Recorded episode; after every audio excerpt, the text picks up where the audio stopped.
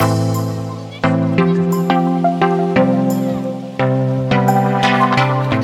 this is Barbie Joe, and you are listening to Don't Get Lost in the Laundry. This is a show for busy moms and families where we talk about household order and function. We will discuss the tricks of the trade and systems that improve family life and managing a household.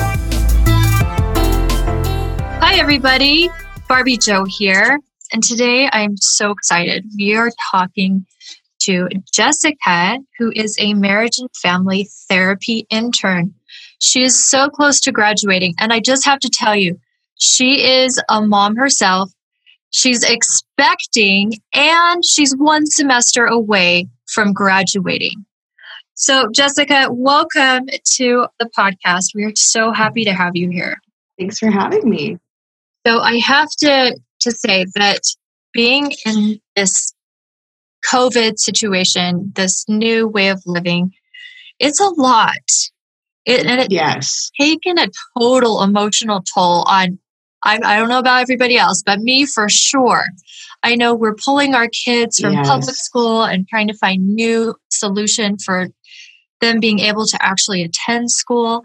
And I just have mm-hmm. this pending anxiety of the unknown because we don't know what on the other side. We don't know. We have lost so much control. And I think we internalize that and it just kind of spills over into our family life. And our poor children and husbands get the repercussions of that. So let's talk a little bit about emotional health and organizing that aspect of our lives. Yeah, I think you hit on two really important pieces of this this loss of control and the unknown. There's so much security that comes with even a little concrete knowledge. And where all of this, I mean, there isn't an angle of our lives that we can't look at right now that doesn't feel pretty ambiguous, especially in the short term future. And that can rob us of a lot of our sense of control. And from that, we can get a lot of different emotions. Um, so, something I want to focus on first emotions, you know, we can say the word, and my first thought is that they're just nebulous, kind of like this big spaghetti of just so much energy and messy, you know, and it can, I think that can be an image that many people relate to. Something that I think is helpful though is to to break that down and kind of help us decode um, is that there's really only five emotions. And every other emotion that you can think of is merely just a combination to different degrees of these five emotions. And those emotions would be happy, sad, scared, mad, and surprised. And so, any, I mean, because we have thousands of words for different emotions. Right. But if you picked any word, you can kind of break it down into this is a combination of these different feelings to varying, I guess, amounts or degrees, you could say.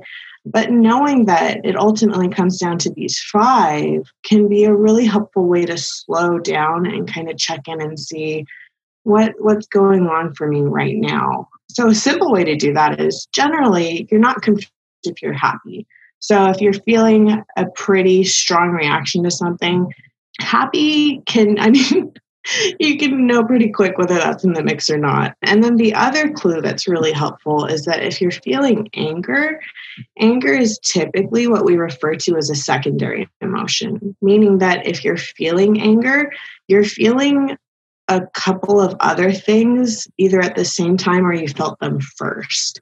Because anger is a lot more personally or socially acceptable for us to feel. There's a lot less vulnerability that can come with feeling anger. It's a bit of a protective emotion. It can help you feel a, degree, a degree of control because it's more, it can be more outward focused, but surprised and scared and sad, those are really vulnerable emotions. And those are the ones that are going to be fueling the anger. So the bigger the anger or frustration, the greater the sadness, the scared, or the fear. So, those are at least one way that I try to direct myself and clients to kind of identify what's kind of fueling the fire here.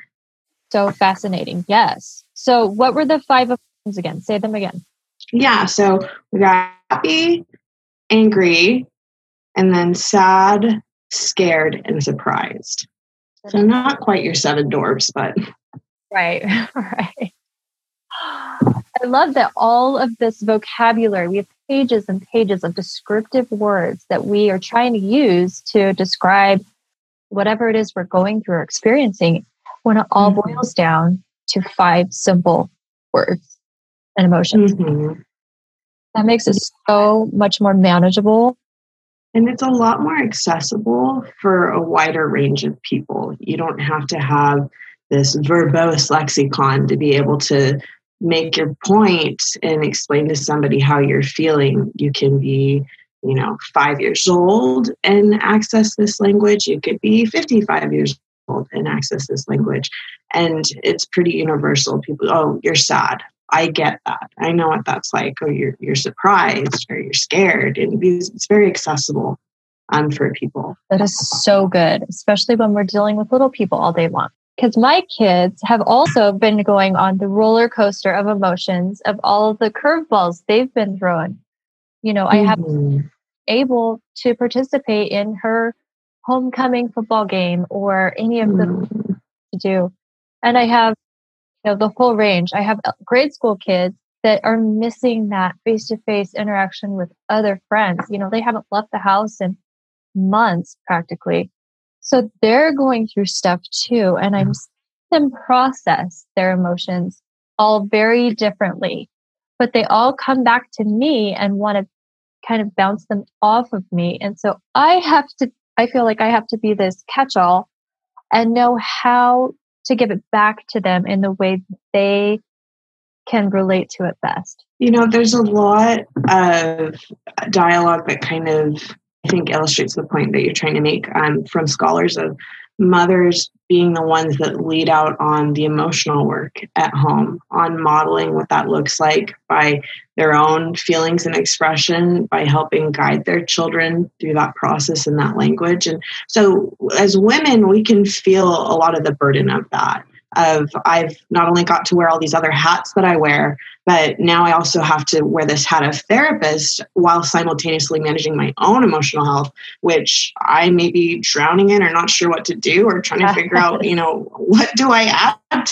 And disappointed is a good word to just kind of, you know, expound on that from because I mean, just look at disappointed. There's definitely a factor of surprise in that, and then a factor of sadness so kids especially your little little ones who you may see as feeling disappointed um, but they may not be able to grasp that word pretty quickly that's an easy way for you to dilute that and just you know what? That sounds like a good mix of feeling really sad and then really surprised because this isn't what you thought would happen. And both of those things become much more digestible for them. I love that. I remember having a moment in front of my daughter and i was telling her oh, that was so embarrassing. And she said, Mom, what does that mean? What does embarrassing? oh, how do you explain that? Just embarrassing. Right. Right. Well, and that's a, I mean, this is also a really good way to model that because it shows that emotions are, they can be pretty complex. They can get pretty nuanced. Um, one of my all time favorite quotes from Harry Potter, it's Cho Chang is grieving Cedric and Harry's kind of getting frustrated that she's not, you know, already on the Harry train and wanting to, you know, move the relationship along. And he's like, he's talking to Ron. He's like, what is going on? And Hermione gets really frustrated. And I, I'm trying to remember the exact language she uses, but basically she's just like, she could be feeling this. She, I mean, she's probably grieving and confused, but she also likes you and all these different pieces. And Ron's like, how can women, how can girls feel all these things? And he's, and so Hermione very cleverly is like, we don't all have the emotional capacity of a teaspoon. Um, and I love that because the reality is none of us have the emotional capacity of a teaspoon. We all feel we can feel happy and sad and angry all at once. So, you know, embarrassed, you look at what embarrassed is. I had a moment yesterday, I felt really embarrassed.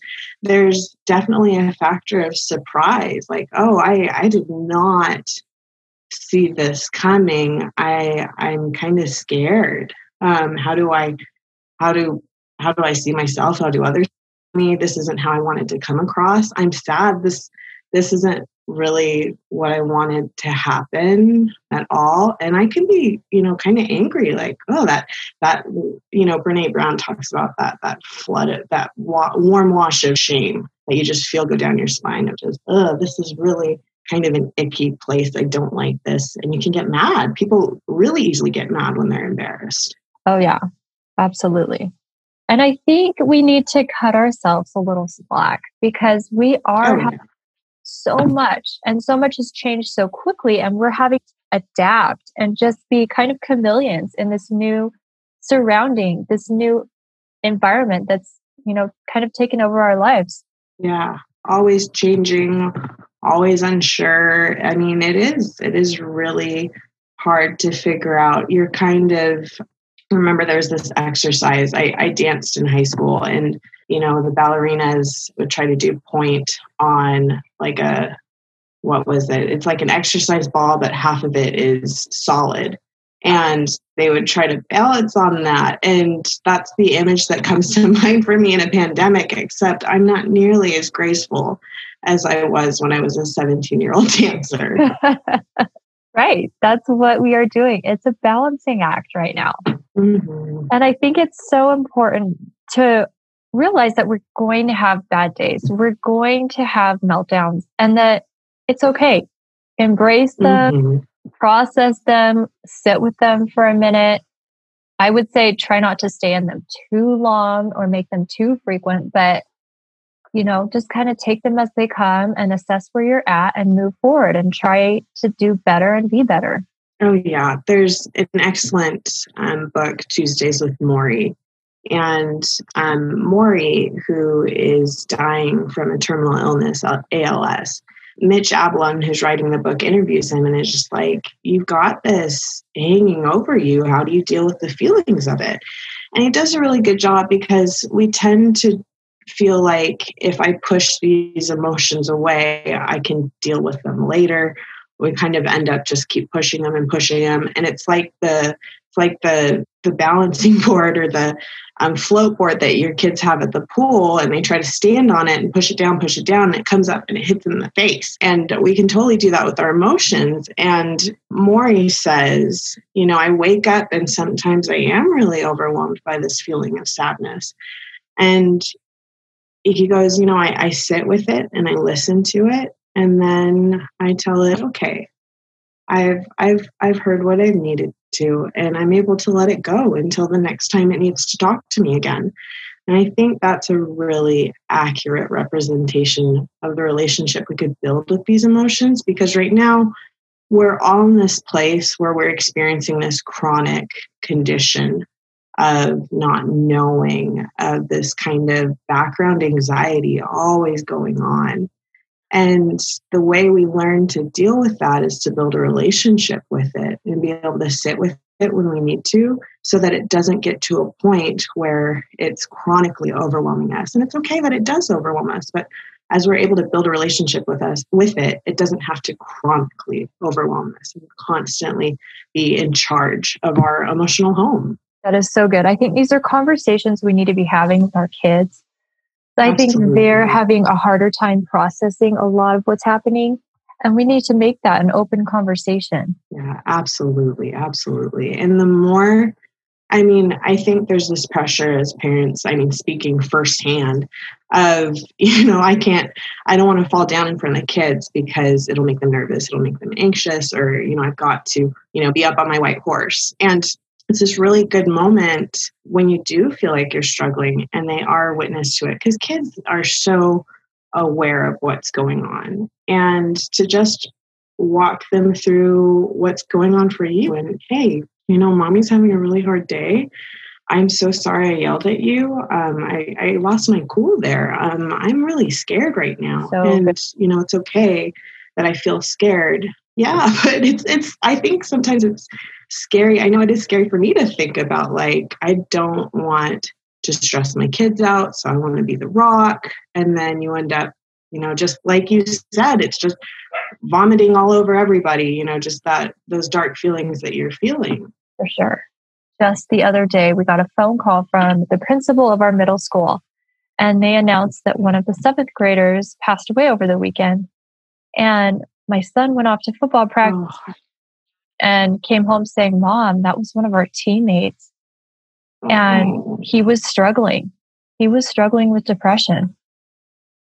So that opens up also a whole new set of conversations that we're having because suicide rates are on the rise and depression is on the rise. Yeah. I mean, I, once this pandemic hit in March, when, you know, governments are really taking action, and I think that's when the fear started to really sit in. My my office and my coworkers we just you know everybody got flooded.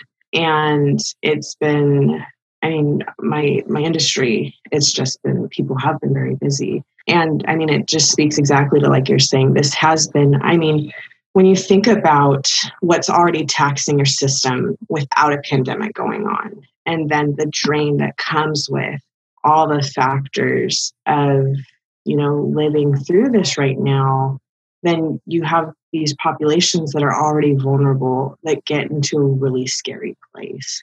And then isolation is always a bit of a powder keg for vulnerabilities. So, yeah, I, we are seeing a lot more of that.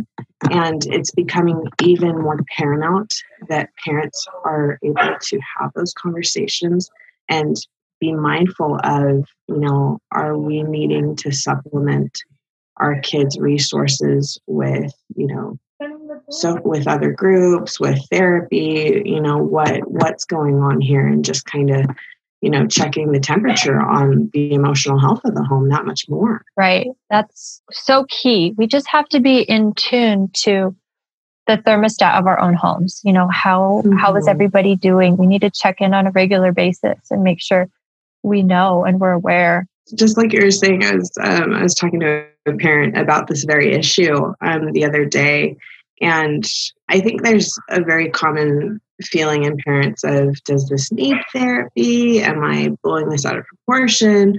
Or how are they going to react if it's not that bad? And I'm like, maybe you need therapy. And you know, the conversation I ended up having with her was always trust your gut. Uh, your gut is a combination of, I think, spiritual insights, of subliminal data that you're getting that you may not be conscious you're processing, on top of your knowledge and you know all the information you are conscious you have. And so trust your gut. And then two if it's an overreaction it's maybe as harmful as taking your kids to the doctor for a well child or an extra checkup when you thought they had an ear infection and they didn't. I mean, it's preventative, it's helpful, and it's extra tools. So I would, you know, and maybe I'm biased as a you know, as a mental health professional, but I would lean into that anxiety and trust that, you know, giving an extra tool can be always helpful. And trust your gut. Don't don't gaslight yourself. Don't second guess yourself. 100%. That is so good. And a lot of times we do. We second guess ourselves. So we we doubt those inner gut checks and we need to really kind of stand behind what we're what we're feeling and act accordingly. Well, I am so grateful that you took the time today to come and talk to us and help us kind of get in check emotionally and get organized in that aspect of our life because it is so prevalent. It is so uh, important, especially today. Thank you for being on the yeah, show today. My pleasure. My pleasure. Thanks for having me. Tell us how can we find you if we needed to reach out to you? Is there a way for us to contact you, work with you? What do you have going on? Yeah, um, so I work at Living Hope Christian Counseling Service. Um, they have a Facebook page and a messenger that's linked to that. Um, so that's one way that my office can be reached. And by virtue of me, I actually manage the social media of that. Um, so that can be a, a quicker way to get to me as well. But yeah, that's I am hoping to be able to launch um, my own personal professional Facebook page in the next couple months or so. So that'll be coming out. But yeah, that'll be a couple routes to to get a hold of me. Thank you so much. And we hope to have you back on the show again and oh, I'd love to keep this conversation going. It's so important. For sure. Yes, for sure. Well, thank you so much, BJ. All right. Thank you, Jessica. Thank you for listening to Don't Get Lost in the Laundry. Don't forget to check out our website at barbiejoe.com. And if you enjoyed this podcast, you've got to check out my programs. I'd love to have you join me at barbiejoe.com.